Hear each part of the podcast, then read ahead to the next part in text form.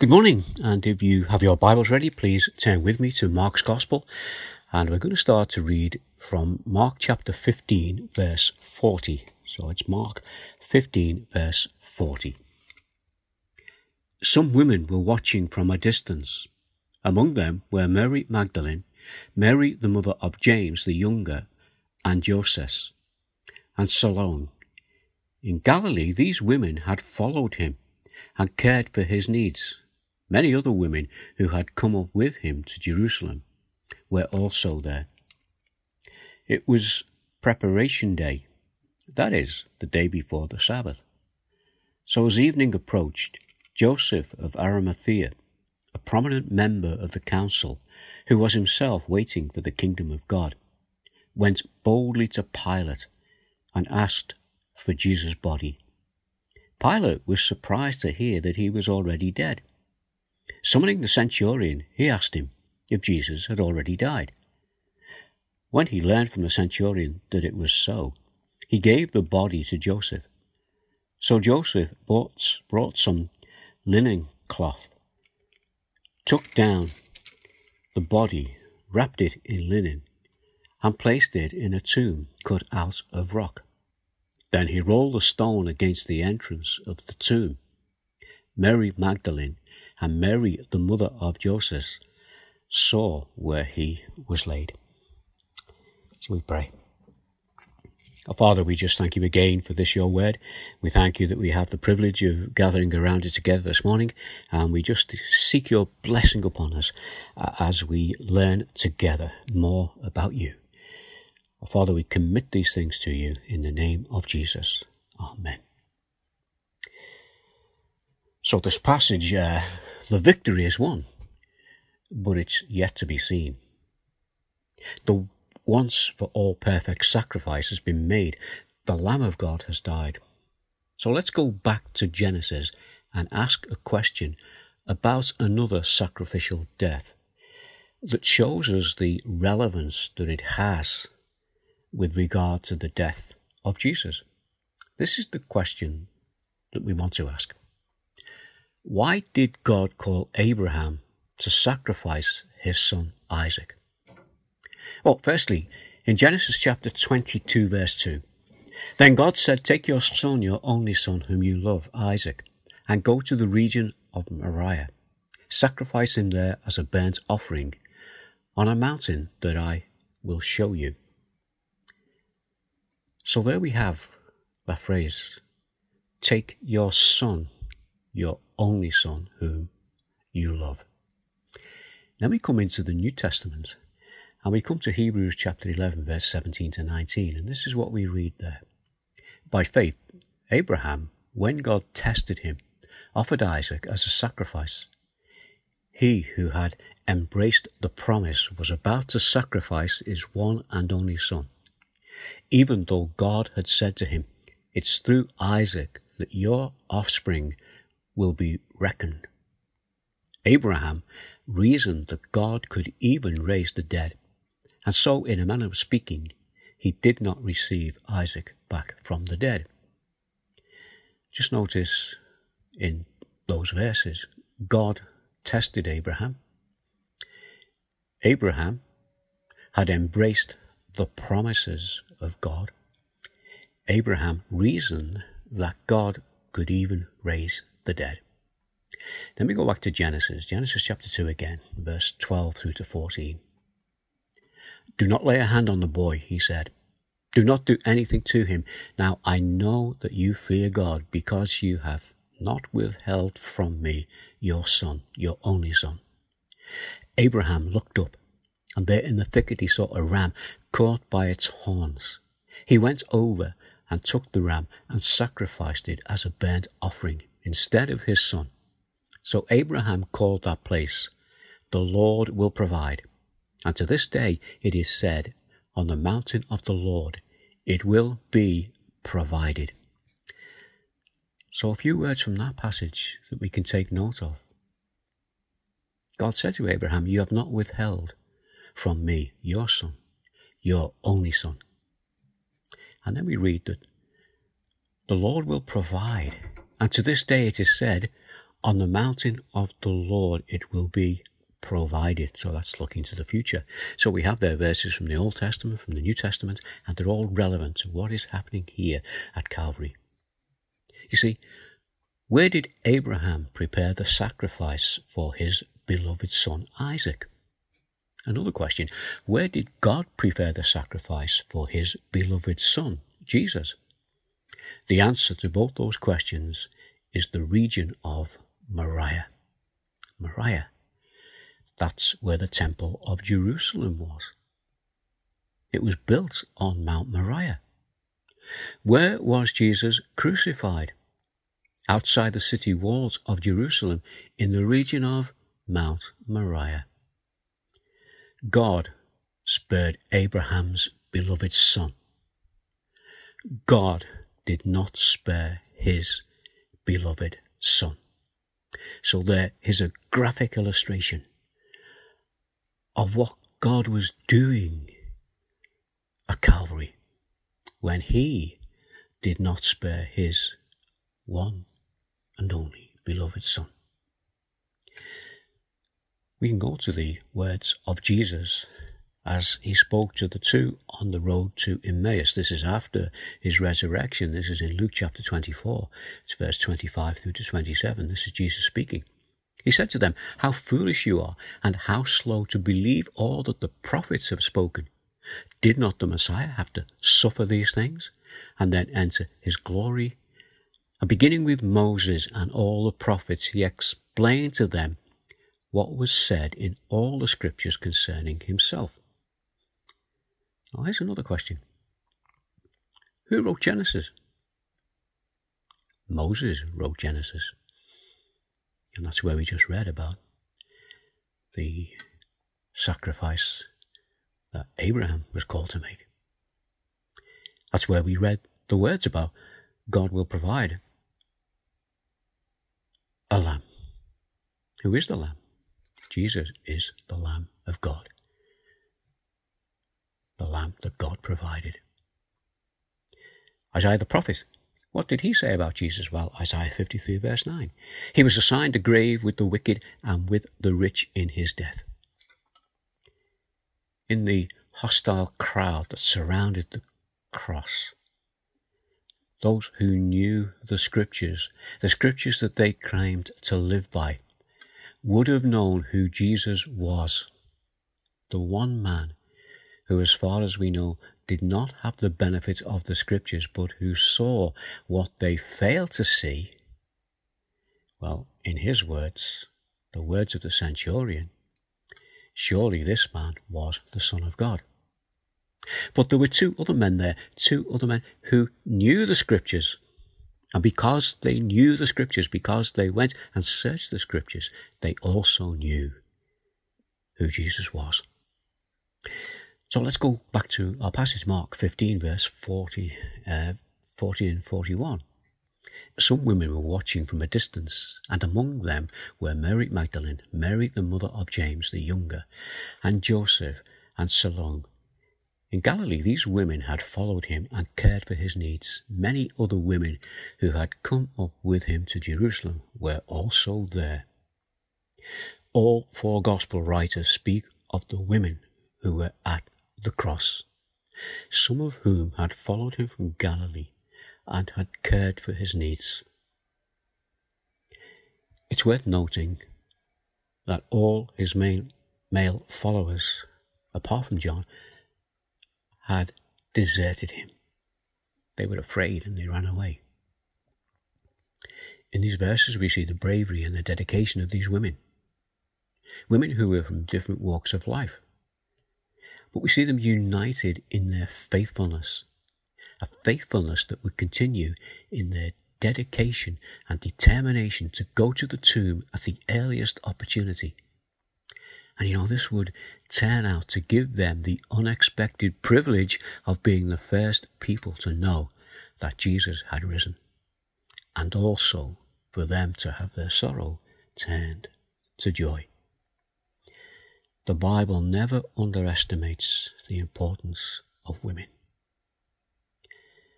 Let's come to verse 42 and 47 of our passage where we're going to see the burial of Jesus. First of all, verse 42 and 43. It was preparation day, that is, the day before the Sabbath. So as evening approached, Joseph of Arimathea, a prominent member of the council, who was himself waiting for the kingdom of God, went boldly to Pilate and asked for Jesus' body. Let's just take note of this man, Joseph, the prominent member of the council.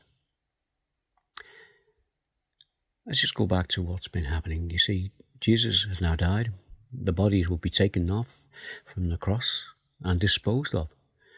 Some bodies might have even been left there to rot to be an example to others, but the dead bodies eventually were removed from the cross and they were dumped with the rubbish at a place called Gehenna.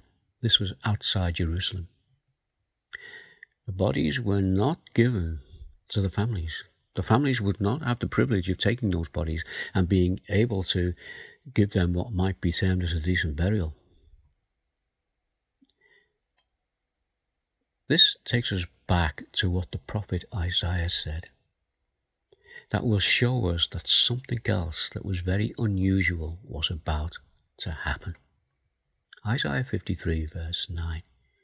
He was assigned a grave with the wicked and with the rich in his death. A member of the Sanhedrin would bury Jesus in a rich man's tomb. For that man to do this, he would have to ask Pilate to give him the authority to take charge of a corpse that was assigned to the rubbish dump and to be disposed of with the rest of the dead criminals. This man, unusually, would be given permission, and also another member of the Sanhedrin would help him to bury the body. You see, God is in control. He had been working behind the scenes, working in the hearts of two men who were prepared to put their lives and their reputations on the line. And it wasn't Peter or any of the other apostles. Maybe they were the ones you would expect to be the ones who would step forward, but none of them did, so who would? Well, God had already made preparation. My thought went back to Elijah, because Elijah found out a similar thing in his day. He found out that God was at work even when he couldn't see that God was at work. We have to go back to 1 Kings chapter 19 in verse 14. This is what we read. This is this is Elijah. He replied, I've been very zealous for the Lord God Almighty. The Israelites have rejected your covenant, torn down your altars, and put your prophets to death with the sword. I am the only one left, and now they are trying to kill me.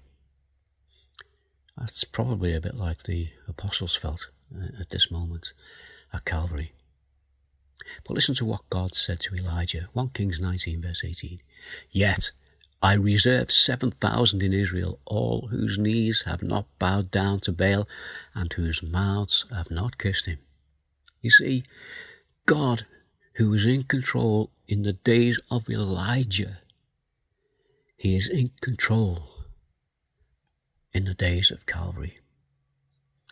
God has been working in the heart of Joseph, Joseph of Arimathea, a prominent member of the council who has himself been waiting for the kingdom of God. Let's go to Matthew 27 and verse 57. As evening approached, there came a rich man from Arimathea named Joseph, who had himself become a disciple of Jesus. See, God was at work in this man's heart. Matthew 27, verse 6. And placing it in, and placing it, this is the body of Jesus, in his own new tomb that he had cut out of the rock.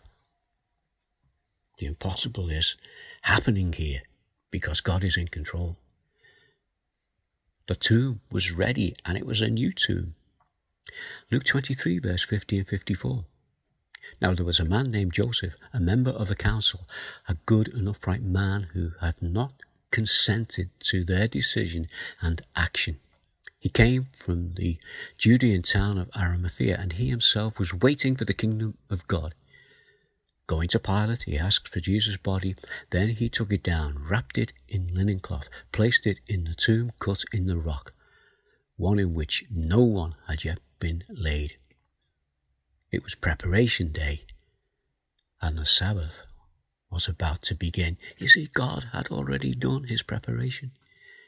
He had Joseph of Arimathea, a member of the council, a good and upright man who had stood up for Jesus in the council. We don't know whether that was the point when he believed who Jesus was or he was still searching. But he didn't consent to their decisions and actions. And he himself was waiting for the kingdom of God. An unlikely convert who went boldly into the unknown, walking by faith in God and with faith in God's plan. Let's go back to Mark 15, 44 and 45. Pilate was surprised to hear that he was already dead. Summoning the centurion, he asked him if Jesus had already died. And when he learned from the centurion that it was so, he gave the body to Joseph. Now, I imagine that Pilate was surprised to hear this request. People wouldn't do this. People would be afraid to do this. He'd be surprised to hear from a member of the Sanhedrin. He was the least likely person to come and make this request to Pilate. And he was certainly surprised that Jesus was not already dead. The very fact that Pilate called for confirmation from the centurion leaves us in no doubt that Jesus was dead. For the centurion to lie about this would be the end to his career and more than likely the end to his life. We go back to Mark 15, verse 46 and 47. So Joseph bought some linen cloth, took down the body, wrapped it in the linen, and placed it in a tomb cut out of the rock. Then he rolled a stone against the entrance of the tomb. You know, Mark doesn't tell us, but Joseph was not alone. He has another member of the Sanhedrin to help him. John, in his Gospel, will tell us about this. John chapter 3. This man is Nicodemus. Nicodemus the Pharisee, a member of the Sanhedrin, the man who came to Jesus by night wanting to know about the kingdom of God, a man who was told by Jesus that he must be born again. Nicodemus didn't understand this. So, to paraphrase what Jesus said, this is what Jesus said. You know the scriptures. You teach the scriptures. Go and look at them again. And you will find the answers that you are looking for. See the importance of scripture? In his public ministry, Jesus had spoken many times about the kingdom of God. Joseph of Arimathea a fellow member of the Sanhedrin, had been looking forward to the coming of the kingdom of God. And the scriptures speak of the kingdom of God. Let's just stay in John's Gospel for a short while. John chapter 7, verse 52 to 52.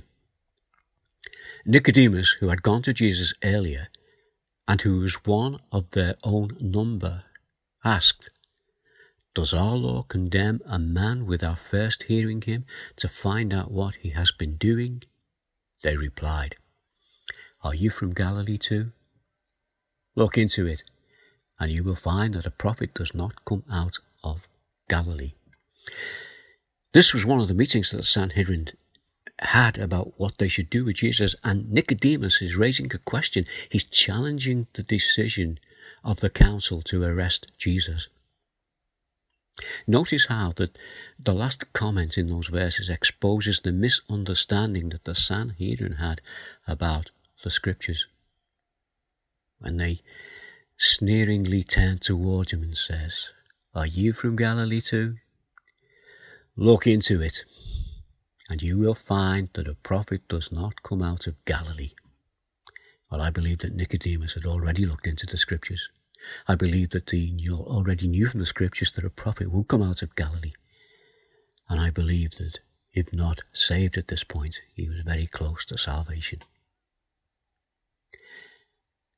Let's go to John's account of what we see happening here in the passage we're looking at in Mark, John 19, 38 to 42. And let's just sort of go through this slowly as, as we uh, open it up together. Later, Joseph of Arimathea asked Pilate for the body of Jesus. Now, Joseph was a disciple of Jesus, but secretly because he feared the Jewish leaders. This tells us there must have been a time when he felt that he was the only one among the people that he was working with who believed in Jesus. A little bit like Elijah. Have you ever felt like that as a Christian? I'm sure you have. The company you've been in, and you felt as though you were the only one. Let's read on. With Pilate's permission, he came and took the body away. He was accompanied by Nicodemus, the man who earlier had visited Jesus at night. Now, I'm wondering here if Nicodemus felt the same way. I would love to have been there when they realized that they were not alone. Did they then, as two men, two members of the Sanhedrin, secretly begin to search the scriptures together and begin to understand and actually coming to a point where, because of the text, we could say that they probably understood more about what was happening at Calvary than the apostles did. Let's read on. Nicodemus brought a mixture of myrrh and aloes, about 35 kilograms. Taking Jesus' body, the two of them wrapped it with the spices in strips of linen. This was in accordance with the Jewish burial custom. They were prepared. They had linen with them, they had spices. At the place where Jesus was crucified, there was a garden, and in the garden a new tomb in which no one had ever been laid, because it was the Jewish day of preparation. Since the tomb was nearby, they laid Jesus there. This is what these two men did. In the time that they had, they did what they could. They wrapped the body of Jesus, they placed him in a new tomb, and rolled the stone across the entrance. You know, here at the end of this passage that we're looking at, there's an important verse that sometimes gets missed and the relevance is not always seen, but this is what it is. It's an important verse that shows the dedication and the devotion of the women. Because this is a piece of important information that they would need for them to take the next step that they had obviously planned for. They needed to know where the tomb was, so they followed.